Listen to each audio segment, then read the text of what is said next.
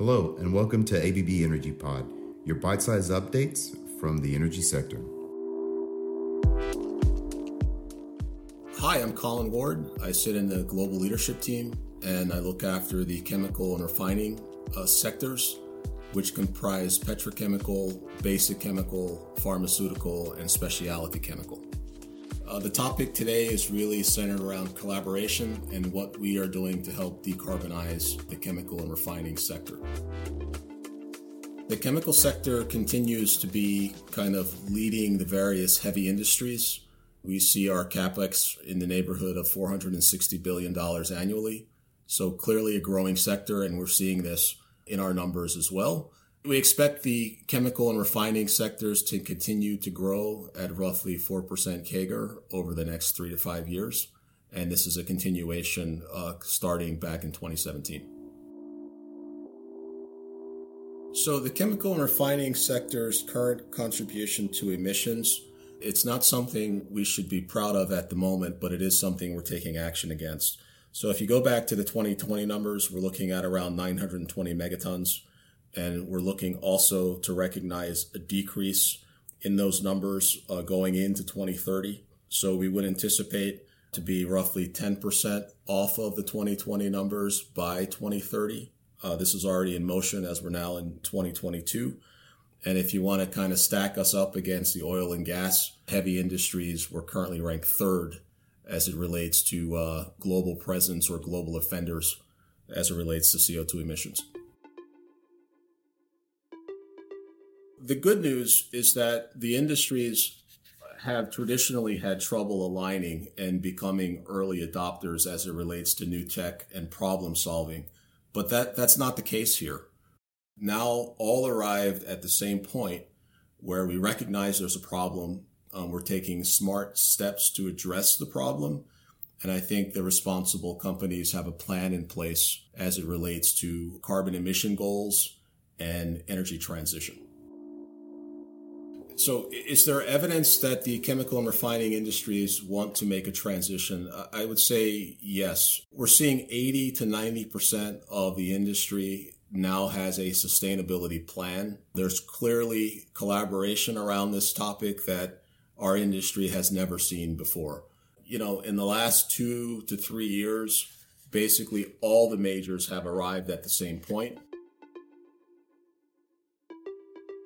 ABB's role in decarbonization and sustainability looks like really three large pillars. The first pillar is what can we do to help electrify various parts of the industry that historically had been coal powered or gas powered or something like this. The second piece really relates to replacing traditional crude feedstock with more of a bio feedstock. So this could be cooking oil or some type of grease with the same quality yield downstream coming out of the plant. And then the development and deployment of low carbon and process, right? So what are we doing in the hydrogen sector and what we're doing in carbon capture? So ABB is supporting decarbonization of the chemical and refining sector in various ways. The first point to understand, we've had a leadership role in technology with our end users for, for decades. Um, so we have some responsibility for our installed systems, which happen to be the largest footprint globally. What we're doing in this leadership space is looking for ways to eliminate CO2, drive uh, efficiencies around consumption. Uh, we have some numbers in the 30 to 40% range around this. And then what benefit to the actual product? So is the product yield and the quality of the product better? So we identified in our strategy an opportunity to bring e-cracking to market. We chose a partner in Coolbrook. It's been a wonderful relationship. We're advancing this technology together with some of our most critical and largest end users. When you're talking about a reduction of 300 million megatons, when you're talking about not just decreasing CO2, but eliminating CO2. You really have brought to market something that's special. We have a tremendous opportunity in front of us. And to meet 2050 targets, we're going to have to make improvements to existing technology and also bring technologies to market that are yet to be developed.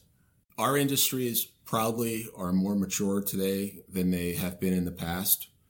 And sustainability, as unique of a challenge that it is, what's clear to all of us is we cannot arrive at a solution uh, alone. So the partnership between the EPC, between the end user, between vendors, even among competitors is really at an all time high. And this is great for industry and frankly good for society because it will allow us to address the problem in the most efficient with the most ready solution as we look at the next 30 years. I'd like to give two real world examples that I think are relatable to all of us. The first one is around bioplastics and the fact that we have already delivered systems in the field today to address the production of bioplastics in a more sustainable way and to break those materials down so that there's reuse and sustainability uh, through plastics and recycling.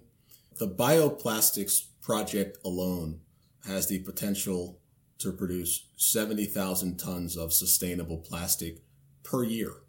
And this is one single site. Another good example of this is taking things that we all have in our house or we have in restaurants like cooking oils and fats and using that in place of crude feedstock to actually produce jet fuel at a high yield equivalent and in some cases higher than your traditional crude feedstock. So the hydrogen sector is another important aspect to sustainability. And we're currently working with a company called Plug Power that will produce biofuels and own and operate the largest greenfield hydrogen plant contained in the United States. Collaboration gives rise to new business models and new technologies and will help us advance the energy transition. We have a tremendous opportunity here. We have a responsibility also as it relates to the folks we care about. And if we put ourselves in the room to solve the problem together, we can make a world of difference. A new episode of ABB Energy Pod goes live each week right here. Subscribe and stay up to date by following the instructions on the page. Hope that today's episode of ABB Energy Pod was useful. The next update from the team here at ABB Energy Industries will be available next week. See you here.